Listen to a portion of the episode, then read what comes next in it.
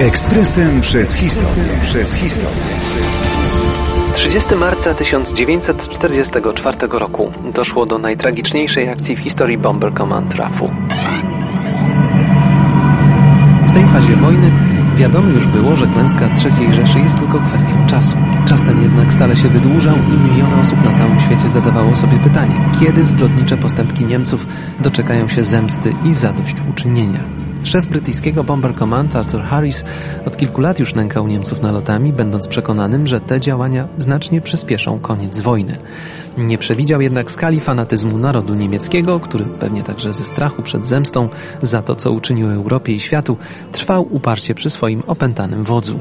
Na zarzuty o brak humanitaryzmu Harris miał wiele argumentów. Warszawa, Londyn, Coventry i tak moglibyśmy jeszcze długo wymieniać.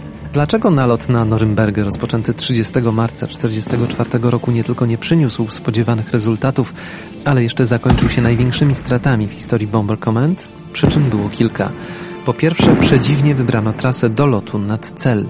Biegła ona przez niezwykle silnie, nawet w tej fazie wojny, broniony przemysłowy obszar Zagłębia Rury, wręcz naszpikowany stanowiskami artylerii przeciwlotniczej.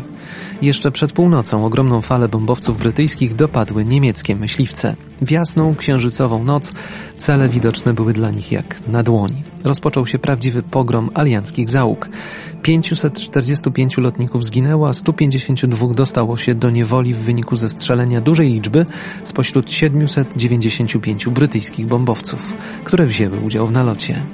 Dlaczego do tego doszło? Kto zawinił? Zabrakło precyzyjnego planowania, czy w grę wchodziły szpiegowskie rozgrywki? Pewnie nigdy się tego nie dowiemy.